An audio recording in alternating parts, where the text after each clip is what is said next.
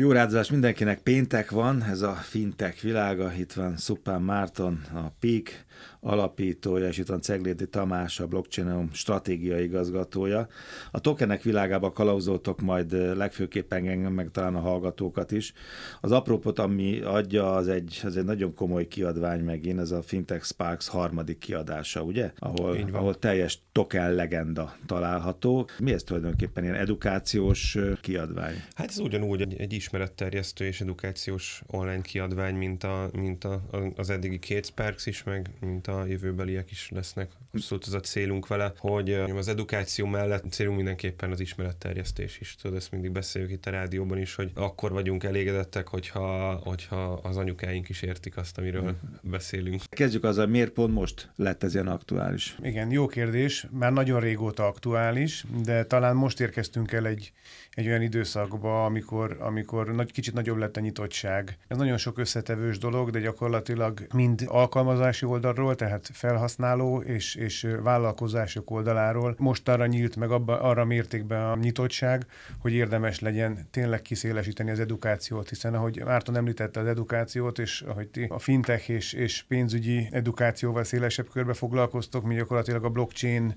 érzékenyítéssel és oktatással gyakorlatilag 2016-2017 óta igyekszünk a magunk eszközeivel elég sok mindent megtenni. Ez egyetemi oktatástól saját oktatásokig, különböző előadások tartásáig, rendezvények szervezéséig tart. Nagyon sok minden tartozik bele, és hát mostanra látjuk azt, hogy mind szabályozói oldalon, mind a nemzetközi piac tekintetében, és, és, és igazából a magyar cégek tekintetében is, mi legalábbis a saját ügyfeleink között is azt látjuk, hogy a magyar cégek aránya is növekszik, és ez a tokenizáció egy nagyon érdekes szeglete a blockchainnek, amellett, hogy nekünk az egyik fő, fő csapás irányunk, úgyhogy úgy éreztük, hogy minden, minden abban az irányban mutat, hogy kiadjunk egy ilyen edukációs kiadványt közösen a pikkel, és talán egy, egy sorozatot is indítsunk, majd meglátjuk, hogy ez meddig, meddig Jó, azt mondod, hogy ez, ez egy érdekes szeglet, akkor most világítsunk be ebbe a szegletbe, hogy ez végül egy kis mini token biblia, és olyan érthető és közérthető, azt gondolom, hogy ezt nagyon sokaknak érdemes elolvasni, hogy utána aztán valamennyire képbe legyenek, és ne legyen mindenféle előítéletük, vagy legyen, de legyen mögötte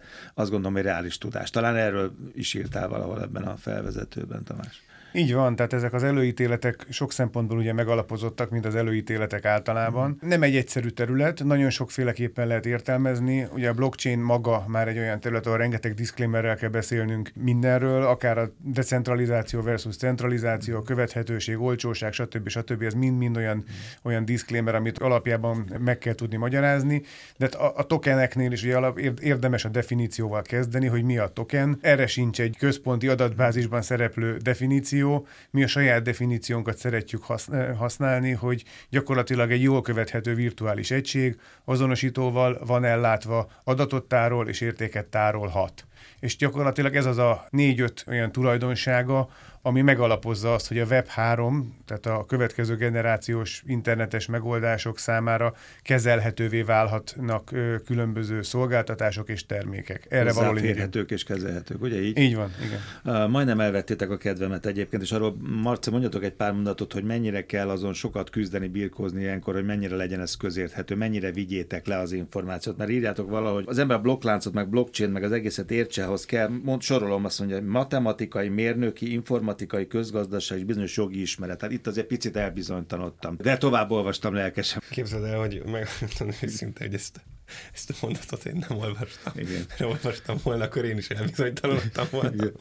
Úgyhogy ez egy, hát aki a listát jogos, írja, annak jogos... nem kell rajta lenni a listán, ez egy régi igazság, ez talán van. Így van, igen. Ez egy teljesen jogos, akár kritikának is felfogható gondolat, de a, aki ezt esetleg hallgatja ezt a rádióműsort, ezt megnyugtatnám, hogy meg ha lehet én, érteni ha a tokenizáció világát, de ha én is megértem, akkor, akkor az olvasó is meg fogja érteni. Persze ahhoz, hogy valaki ezt a nap végén hardcore módon csinálja, és hogy ő, ő maga legyen az, aki a tokenizációs folyamatot véghez viszi lépésről lépésre. Vagy tokenizációs annak, tanácsadásba fogjon. Annak, ugye, úgy, és ide akartam igen. tovább forgatni, hogy a tanácséknak ehhez érteniük kell, és értenek is hozzá és hál' Istennek itt vannak a piacon, és ezért azt gondolom, hogy aki üzleti feljelebbe bele akar fogni cégvezetőként, vagy befektetőként, ugye mind a két irányra fókuszálunk. Tehát ennek a Sparksnak a lényege az az, hogy lerakjuk az alapokat, nem, nem ezt a sok tudományos alapot, hanem azért egy ilyen alapozás legyen benne, hogy az blockchain fogalma, token fogalma típusai,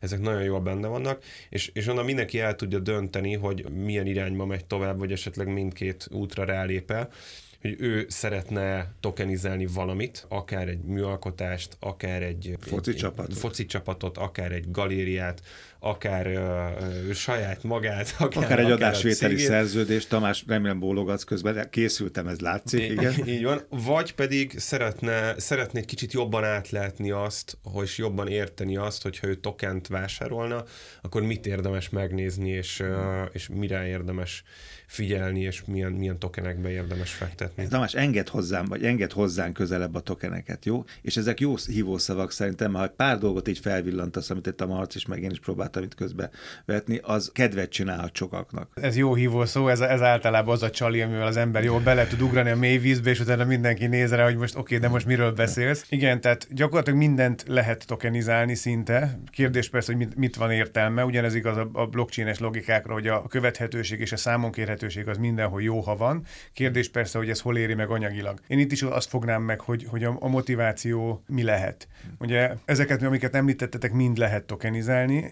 Kérdés, meg kell találni, hogy, hogy kinek és, és, és hogy érdemes. Ugye a, például egy adásvételi szerződésnél tipikusan nem a két félnek, az adó, eladónak és a vevőnek érdemes tokenizálnia, hanem egy, gyakorlatilag egy smart kontraktnak már ott kellene lennie, amibe, amibe bele kell majd lépni. Tehát azért mondom, hogy, hogy azt is meg kell találni, hogy, hogy ezzel adott pillanatban kapcsolatban kinek érdemes foglalkoznia, de ha egy vállalkozás oldaláról próbálom megfogni, akkor általában két motivációt látunk. Az egyik az, az a tőkebevonás. Ugye token kibocsátással, tehát smart contract vezérel token kibocsátással most elég sok pénzt és elég könnyen be lehet vonzani. Olcsó, mint részvényt? Hát a részvénynél mindenképpen olcsóbb, tehát a részvénynél elképesztően magas a belépési korlát, de annál is olcsóbb, meg egyszerűbb, hogy egy, egy, egy kockázati tőkéshez, vagy például egy bankhitelhez. És ugye itt bár a kriptopiac nem, nem áll jelen pillanatban túl jól, szerintem a másik kettővel most lehet, hogy még mm. nagyobb gondba mm. lennénk, vagy leszünk. Igen Úgyhogy én azt gondolom, hogy ez az egyik fő motiváció jelen pillanatban. A másik pedig maga a logikai tokenizáció, ahol pedig az üzleti modell, tehát a, a, az, az értékteremtést próbáljuk token logikára lefordítani. Ez két külön szál, mind a kettő nagyon valid, csak ugye általában ott szokott az igazán a kihívás lenni, ezt a két dolgot majd előbb-utóbb össze kell fésülni. Tehát, hogy a, ami, ahol mi bevonunk tőkét tokenekkel, meg van egy logikánk, hogy hogy szeretnénk működni, azt ugye későn szoktak szembesülni a vállalkozások, hogy hát ennek a kettőnek valahogy reflektálnia kellene egymásra. És hát a, Gyakorlatilag a maga a logika az pedig arról szól, hogy ez, ez a Web3-nak nevezett platformokon, felületeken tudjunk működni. Ez lényegében azt jelenti, hogy ahogy most a web, az internet, a web 2.0 lényegében működik, az az, hogy vannak a megszokott felületeink, és ha szeretnénk valamit mondjuk fizetni, ez a legkézenfekvőbb példa, akkor egy másik rendszert, a pénzügyi rendszernek a, az alkalmazásait kell bevonnom, vagy egy, vagy egy hitelkártya szolgáltatót, vagy pedig valamilyen fintek alkalmazást, és ugye a Web3-nak az egyik legklasszikusabb, legszembetűnőbb megjelenési formája, hogy itt ez a kettő, ez, ez együtt van. És ehhez jön még, ugye a tokeneket benne vannak lényegében a saját böngészőnkben, a böngészőnk mellett lévő tárcánkban, és gyakorlatilag automatikusan. Van egy token pénztárcám. Így van. van. És hát a másik nagyon szembetűnő megjelenése az lényegében a, vagy a felhasználói élmény, ami egy kicsit ugye nehezebb, de, de sokkal biztonságosabb. Tehát meg kell szoknunk egy teljesen másfajta logikát, nem a, a szokásos password, vagyis ez a titkos szavainkból kell nagyon sokat általában meg, megtalálnunk, hanem általában ezek ilyen kriptográfiailag védett hmm. alkalmazások. Egyszerűek, hamisíthatatlanok, ugyanakkor áttekinthetőek, tehát transzparensek. Nem a metaverzum hozza itt majd a nagy áttörést? Azon gondolkozom, hogy mint ez a digitalizáció, meg a Covid, hogy mekkorát lendített, ugye szokták mondani, hogy akár egy évtizedet is egy-egy ország esetében, mint nálunk. Nem a metaverzum, ez az óriási hype hozza majd meg itt az NFT-knek, meg az egész tokenizációnak a hatalmas földgyorsulást, nem tudom, milyen szuperszonikus sebességet? Hát jó, de azt viszont akkor megköszönöm, hogyha el, elmondjátok egyszerűen, hogy mi a metaverzum, mert igazából a metaverzum... Mi ezen már itt három hete beszélgetünk a Mártonat. Ezt most ne hallgass meg az előző adásokat, kérlek. Volt a héten egy, egy rendezvényünk, ahol, vagy egy rendezvény, ahol, ahol bennültünk egy közös kerekasztalban, és pont ezt fejtegettük, nagyon érdekes volt, három előadó volt a rendezvénynek az elején, mind a három mondott egy-egy rövidebb, hosszabb metaverzum definíciót, aztán én megkérdezte a, a kerekasztalon ülő három beszélgető partneremet, hogy definiálják ők is, és így, így kaptunk hat különböző, részben hat különböző, különböző definíciót, ami, ami jó egyébként, mert nyilván azért nem, nem nyilván, de hogy az eredőjük az nagyjából egy irányba mutatott. Mond majd Tamás te is, hogy mit gondolsz erről, de talán azt mondtad ezen a kerekasztalon, hogy, hogy először működnie kéne a metaverzumban, hogy először kéne, hogy érdekeljen valakit a, a metaverzumban való lét. Kicsit Igen. olyan ez, mint a, a blockchain-nél használtad, vagy használod mindig ezt, hogy a ló meg a lovas. Én, én azt gondolom, hogy a, az NFT metaverzum kapcsolat az, az is egy ilyen ló lovas, és a ló a, az NFT világ, és ezen egy lovas lehet a, a metaverzum, ennek egy felhasználási módja lehet a metaverzum. Mm. Nagyon leegyszerűsítve annyiról van szó, akár egy, egy tokenizációs folyamatban, hogy egy decentralizált rendszeret, tehát egy, egy nem központosított, nem valamilyen fizikális szereplő által kontrollált. Tehát nem függő. Így van, rendszerre digitalizálunk gyakorlatilag bármit. Ez tényleg lehet akármi, és a, ebben meg az NFT-k azok azok a nem helyettesíthető tokenek, tehát olyan tokenek, ugye nagyon, nagyon szemléletes példákkal beszél erről az anyag is, hogy mik a helyettesíthető és mik a nem helyettesíthető Ez tokenek. A 100 forintos meg az, ugye A helyettesíthető token az olyan, mint egy 100 forintos, igen, tök mm. mindegy, hogy melyik 100 forintossal fizetsz. De egy ingatlan az már nem ilyen. Így van, a nem helyettesíthető az olyan, hogy lehet neked is egy 100 millió forintos ingatlanod, meg nekem is. De mégsem csereszabatos a Nem csereszabatos, mert egyszerűen nem, és igazából ennyi a különbség, ez, ez így épül fel, és itt tök jól az ingatlanos példán ezt meg lehet érteni, hogy gyakorlatilag egy ingatlan hátterű NFT az az ingatlannak egy digitális lenyomata, tehát olyan, mint hogyha digitalizálnánk azt, hogy a te neved van a széjegyen. Ennek egy felhasználási irány a metaverzum. Hogyha tényleg ilyen stratégiai magasságokban szeretnénk elmagyarázni, akkor én úgy szeretem megfogni, hogy a tokenizáció az lényegében üzleti folyamatok nagyon jól követhetővé, akár másodperc, vagy bármilyen pici időegység mellett nagyon pici értékkel lebontható és követhetővé válik. Hogyha így nézzük a metaverzumot, akkor a metaverzum lényegében egy, egy felhasználói interfész. A, a Web3, a harmadik generáció, és a követ, az internet következő generációja, ez egy felhasználói interfész, ami lényegében úgy váltja ki azt, hogy most pötyögünk, mint ugye régen a gépírónők, tehát ha végignézzük, hogy mennyit fejlődött mondjuk az informatika az elmúlt 50 vagy, vagy nagyon sok évbe, és még ez, ez, ez, ez nem született megoldás, hogy billentyűzetet kell klimpírozni lényegében. Ha pedig felveszünk egy ilyen, ilyen VR szemüveget, és belemegyünk a metaverzumba, akkor gyakorlatilag ott tudunk mindent egyszerűsíteni, és, és a, az agyunk számára könnyebben felhasználhatóvá, feldolgozhatóvá tenni. És hát ugye ez, ezért is fontos azt megérteni, hogy amikor metaverzumról beszélünk, akkor nem egy nagy metaverzum eljöveteléről beszélünk, hanem sok funkcionális metaverzum, ami feltetőleg interoperabilis, tehát egymással összekapcsolhatóvá válik. De hát én azt gondolom, hogy ezért ez még a jövő, ezt szeretünk ebbe, ebbe, ebbe beleszeretni, meg szeretünk ettől félni, hogy majd ez milyen hatással lesz ránk, és erre mondtam azt, hogy jó, hát jussunk el odáig, hogy ez bárkit érdekel azon kívül, hogy hype, és fe, belefektetünk, és megjelenünk benne. Effektív ki az, aki használja azon kívül, hogy, hogy játszik ilyenbe. Fordítsunk egyet, akkor a tokenizációs tanácsadás, ugye? Azt az, azról írtok több helyen, az, ti foglalkoztok. Mi minden jöhet szóba. Könnyebb lenne talán listázni, hogy mi az, ami nem jöhet, mm. ö, nem jöhet számításba, és még ott is bajba lennék, hiszen ha tényleg olyan széles értelembe próbáljuk venni, hogy hogy lehet egy üzleti modellt ebbe az új logikába elhelyezni, elhelyezni akkor gyakorlatilag mm. tényleg, tehát nem, nem tudom elképzelni, hogy valaki oda, oda jönne hozzánk, hogy, hogy ők szeretnének ebben ilyen korai követők vagy innovátorok lenni, szeretnének fölkerülni be a kriptoközegbe, vagy a Web3-as alkalmazásokba, vagy a metaverzumba, és, és el, és azt, azt tudjuk mondani, hogy hát a ti szolgáltatásotokat nem lehet oda fölvinni. Tehát ahogy, ahogy Márton is az előbb említette, hogy az NFT-k viszik, üzemeltetik a metaverzumot, lényegében az NFT-k és a tokenek révén tudjuk a metaverzumokat értékkel megtölteni. Hiszen NFT alapon regisztrált módon tudnak ezek a metaverzumban megjelenített eszközök azonosíthatóká válni, és, és értéket hordozni. Ő általuk kapnak értéket, így van. ugye? Azt Úgy tud megjelenni dolgot, abból, igen. tehát így adaptálódik az érték, igen. Akkor megint megfordítom, akkor most mivel jönnek hozzátok? Nyilván itt ezt fel kell mérni először, hogy mi, mire alkalmas, milyen megoldást lehet kínálni. Hát én, én, én itt is inkább a motivációk oldaláról ö, fognám meg, mert az ügyfeleink azért elég széles spektrummal jelennek meg nálunk, vagy azzal, hogy ők már egy, egy ilyen tőkebevonási folyamatban vannak, és gyakorlatilag szeretnék majd az elképzel, tehát a, a mostani üzleti logikájukat összehangolni a, a majdanival. Ez egy tipikus uh, use és szintet lépni. Szintet lépni, így van. Ez az egyik tipikus. A másik pedig az, hogy valamilyen módon ők már elképzelték azt, hogy NFT-ket szeretnének kibocsátani, mm. csak nem pontosan értik, hogy ezzel mit lehetne kezdeni. És gyakorlatilag ebből jön az, hogy mi elkezdjük visszafejteni, hogy mivel is foglalkoztok most, mik a gyengeségek benne, mik a kihívások, hogy lehet ezt a blockchain logikákhoz adaptálni, mm. és gyakorlatilag ez, ez lényegében... Abból milyen előnyök származnak. Így van, tehát az NFT-knél most, hogyha megnézzünk egy tipikus use case-t, akkor a, a, a mostanában divatos ilyen dinamikusabb NFT-k, amik különböző funkciókat tudnak magukba foglalni, azok remekül alkalmasak arra, hogy, hogy közösségeket mobilizáljunk és monetizáljunk. Ez egy, Itt ez jönnek egy, megint a futballcsapatok, ugye? Például, például, például a kokáért a futballcsapatok is.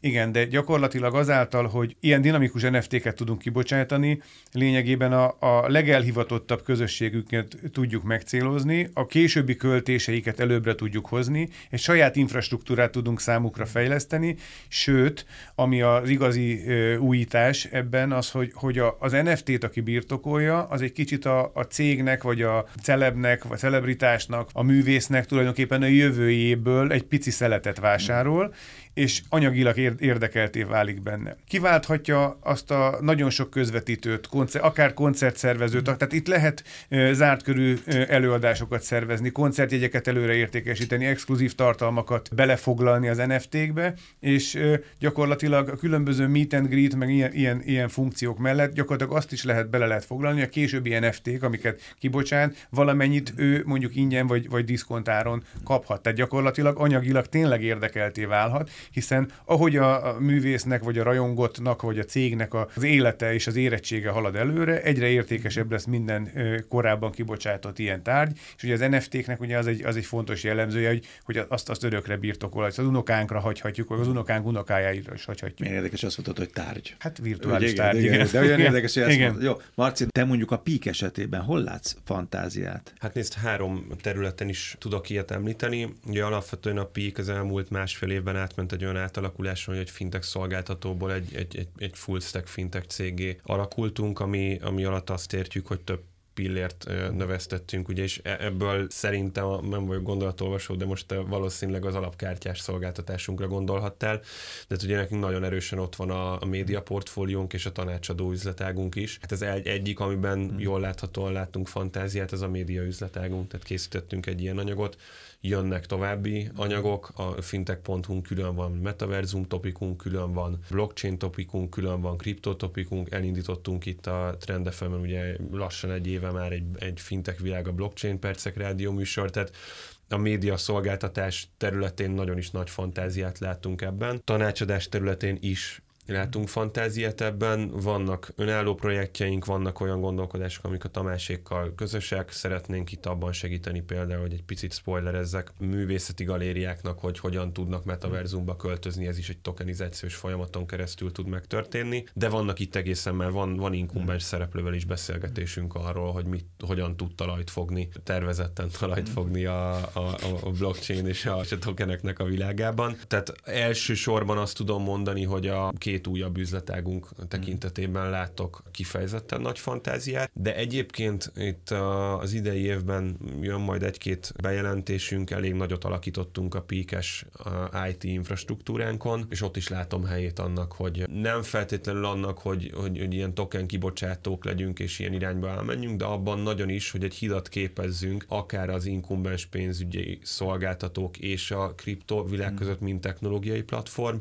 akár egyébként szolgáltassunk különböző bármilyen fura is ezt mondani, de klasszikus fintek megoldásokat, vagy fintek alapra helyezett payment megoldásokat tokenizációban és kriptóban utazó cégeknek, mondjuk gondolhatunk itt, csak hogy visszamenjünk teljesen a, a kaptafához, egy token fedezettel kibocsátott kártyatársasági logóval ellátott hitelkártyára, ami abszolút benne van a, az életünkben, hogy valaki úgy tudjon költeni a spárban, Tesco-ban, bicikliboltban, autóbérlőben, bárhogy, hogy egyébként a háttérben nem, nem tart fiat devizet, hanem, hanem kriptót tart, vagy esetleg egy-egy másodpiacsal rendelkező NFT-nek a fedezetével tudjon normál pénzben vásárolni ha két vagy három év múlva beszélgetnék ugyanebben a stúdióban, akkor mi az, amit már nem kéne magyarázni? Mi az, ahol ez a terület már beütne a mi életünkbe? Szerintem a pénzügyi területeken és a művészetek területén mm. én azt gondolom, hogy, hogy tényleg egy ilyen no-brainer jellegű dolog lesz, mm. akkor már mindenki számára világos lesz, hogy ennek mi, a, mi az igazi hozzáadott értéke. Ugye az NFT-knél tényleg a virtuális egyediség, technológiai, matematikai garantálása az, az érdekes, és hát gyakorlatilag a pénzügy és a, és a művészetek területén ez világos érték. Oké, okay, akkor a Sparks harmadik kiadás az már hozzáférhető, ugye? fintech.hu-n elérhető a kiemelt cikkeink között. Szupán Márton Pík, Ceglédi Tamás blockchain köszönöm szépen, hogy itt voltatok. Köszönjük szépen.